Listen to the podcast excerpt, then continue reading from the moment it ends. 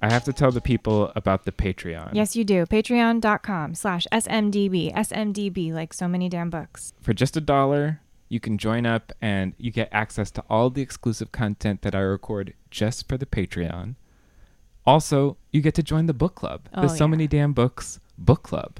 It's been some of the best conversations I've had about books. It really always sounds like a blast. I'll usually like come home and just hear like giggles coming from the library. So it's a great time. You should join. and I would love to have more people join the fray.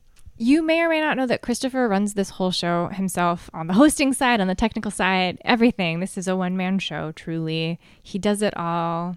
Support your boy, Christopher. Even at the dollar level really helps. So uh, join up patreon.com slash smdb. I'd love to have you Patreon.com slash SMDB. on with the show.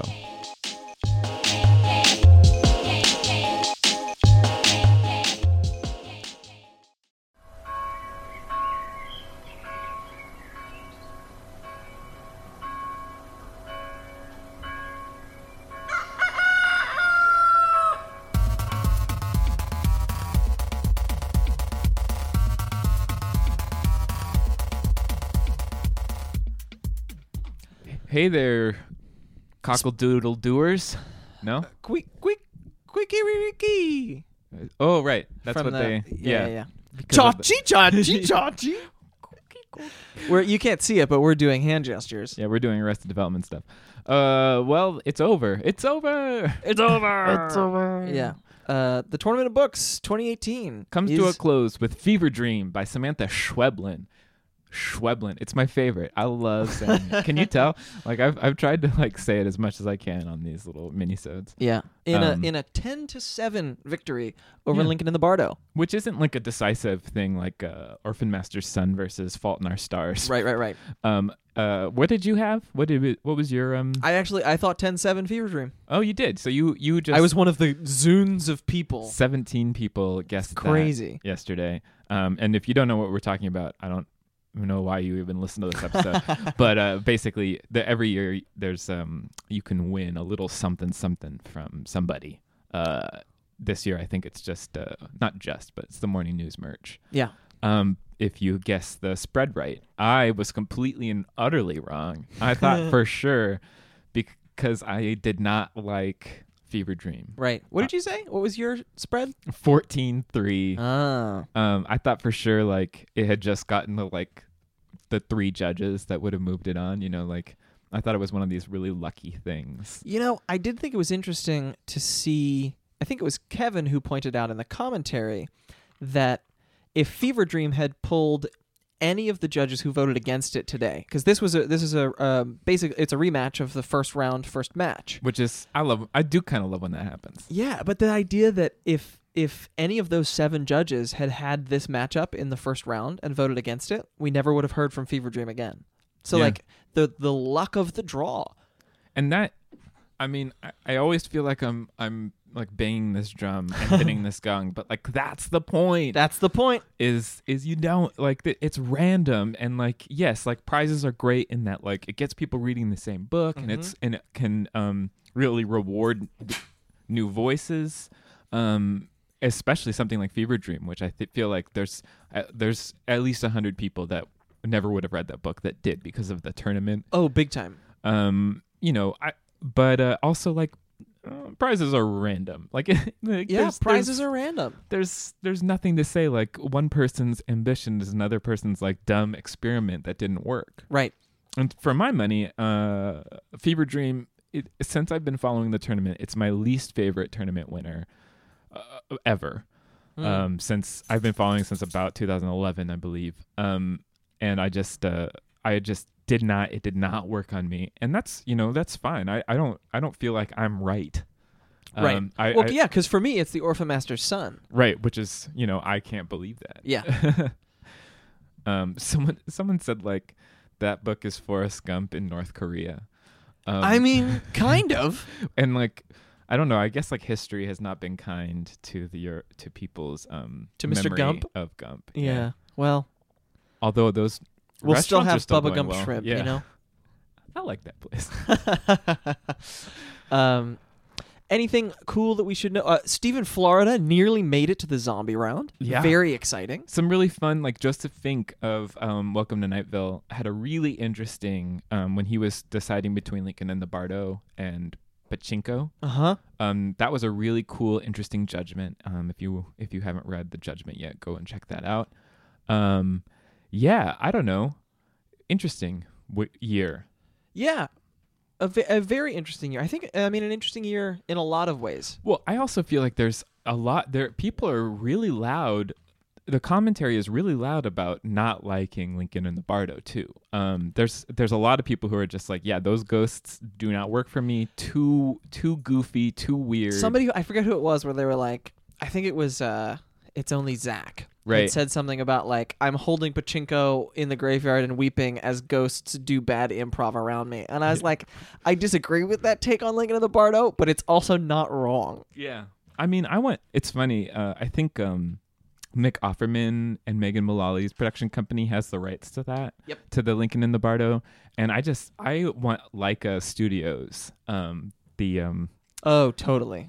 the uh, stop motion animation that did um, l- something in the two screen Kubo and the two strings Kubo and the Two Strings. Mm-hmm. and some other things. Like I just think that they they did Coraline. They did too. Coraline. Yep. and I just think that they would really knock it out of the park of turning this into a movie. Yeah. Um, I I think stop motion animation would be the perfect thing for for this. Yeah, that would be pretty and cool. it also would take away from the onus of whatever um, actor would have to be playing um, Abraham Lincoln mm-hmm. after Daniel Day Lewis was like, I became Lincoln, and now. That said, I mean, I know he's retired, but I feel like it's the kind of thing w- you know. He would George just- Saunders writes a little note and is like, "Hey, buddy, you think he would just come back? just do some Just- voice work. It's not really acting, you know. It's just voice work. Come on, what do you think? What do you think? Uh It's not a new role. You already did it.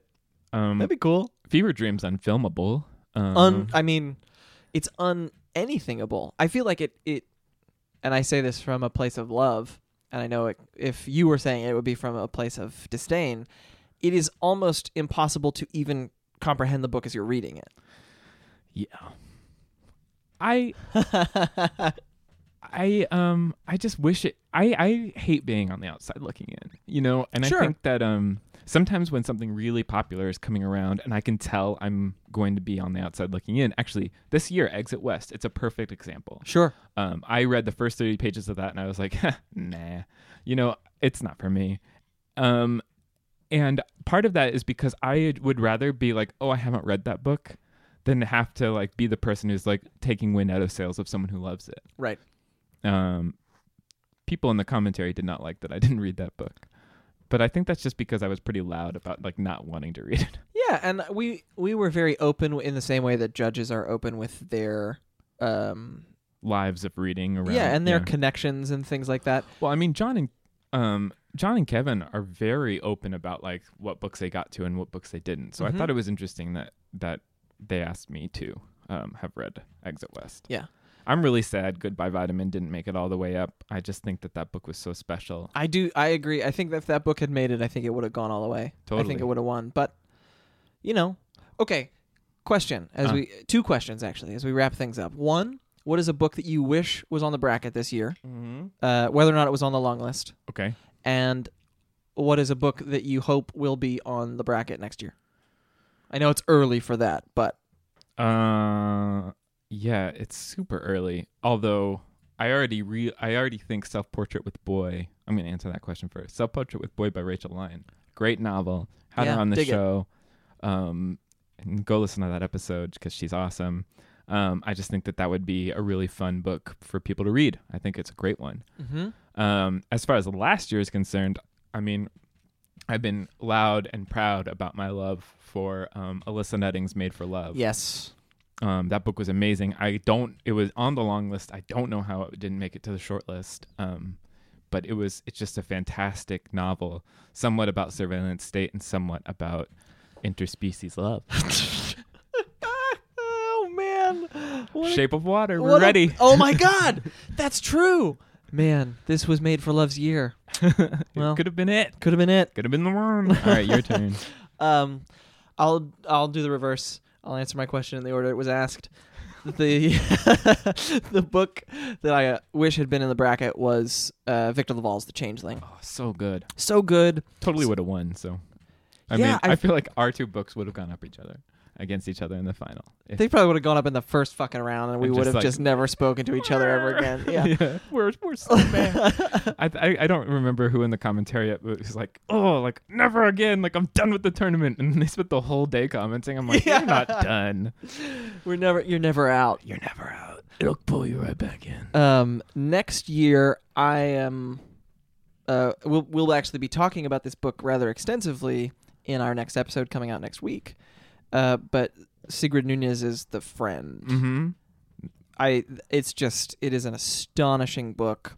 Um like I I, I find myself thinking more and more about the book now being like a month out from reading it. I'm re- it, that book has really stuck with me. Um, something that I, I sort of teased in the comment section, and I wanted to make sure um, we did talk about is you said Fever Dream is weirder than Lincoln and the Bardo, and I just don't understand that. Yes. Um, Fever Dream to me is pretty much like Tremors meets The Orphanage. Uh, that um, uh, I think it's Guillermo del Toro horror movie. Am I Or right? Uh, maybe he produced it. yeah. I know the one you're talking about. Yeah, yeah, yeah. uh, I feel like put those two together, you basically have what's up in that book, um, and a little bit of Lynch. Like I don't have to Sure. explain myself. Mulholland Drive. Yeah, Dream Logic. Woo. Yeah. Uh, blah. Um, you know, so I, I don't I didn't see any weirdness there, i other than like the way it's told is sort of like this interview thing. But even that, like I feel like I've seen that form in other places. I think this is uh, this is a conversation that um, I think will be ongoing, and someday we'll have Jeff Vandermeer back on the show, and I think we can continue this conversation. But it's a question of what does weird mean? Because Lincoln and the Bardo is objectively a weird book. so weird. I mean, there's so many weird things to that are part of it, and it's as I was saying in the comment section. Like, there's meta narrative, there's flash fiction, there's playwriting, there's like f- original sources, there's historical Mhm. fiction, there's historical like research. All of that mixing together in this weird pot. But you know what it is is it's it's and this is actually probably a mistake on my part too, and I'm just not careful enough about my distinction. I think it's lowercase w weird. It is it is not a traditional narrative. It is not a traditional structure. All the things that you're pointing out, 100% absolutely, and even like the depictions of the ghosts and like Which it's are like w- really, really like- out there. I'm a bunch of eyes. Like, Yeah. yeah. Um, but Fever Dream, for actually for quite a number of the reasons that you illuminated in a negative way, it feels more capital W weird. It feels more like the sort of really out there fiction that folks like Jeff are working on, or like Michael Cisco, Lena Crone, these these novelists who are trying to like trying to get inside of you like area x style i think is the best thing that idea that like Yeah. it gets inside you and it changes you and i think the folks who liked fever dream ever that was a thing that kept coming up people are like this book got inside of me somehow Yeah, and there and you know it is it shares a lot actually with Annihilation by Vandermeer. Like there's there's some there's some a lot of like the environmental concerns and like looking at that through the like no this is true horror um and and tr- truly weird. yeah Eh. so i think it a little more capital w weird which i know in my comment i was not distinct enough about Right. Well, there you go. another year in the books Another year in the books. We really appreciate um, the morning news for continuing this awesome thing yeah and uh, letting us be part of it and inviting us into the booth and everything. and uh, go, if you love it too go out and support them Yeah, they Um, they have a great they have a cheap buy-in to be a sustaining member. It makes their um, merch affordable. and honest to god it just it makes you feel good Yeah, You and know? to support these little things, like I think we're moving towards this world where we're gonna just have to pay our ourselves out of pocket Mm-hmm. uh, um, for the type of reporting that we want and the type of like news aggregation that the morning news does on- on a daily basis that we want. yeah Um, so you know, embrace the future. Indeed, and uh, let us know. Let us know what you're excited about. Let us know if you agreed with the judgment, you disagree with the judgment, what you're excited about for the TOB 2019, all that stuff. Yeah, and uh, check out uh, the. There's going to be a nonfiction one for the first time. Oh yeah, in May, three books. Uh huh. They're going to talk about. Uh, you know, there's a lot of fun. If you want to discuss books, you can do so with us, or you can do so with them, Or both. That's the best of both worlds. Yeah, just always talk to us. and and, uh, uh, we'll see you next week. Yeah, we will be back next week with one of the judges, Ruth Curry, talking Sigurd Nunes as the friend. So keep that iPod of yours locked and loaded. Keep the home fires burning. I don't think that's how that song goes. I don't even know what song you're singing. Well, really, what is that? it's, a, it's like an old war song Okay. in the in the World War II. Mm. Keep the home fires burning. Keep the keep keep the women keeping the home fires burning while your men are all fighting for justice. Hmm. Boy, this took a weird turn. It really did. Bye. Bye.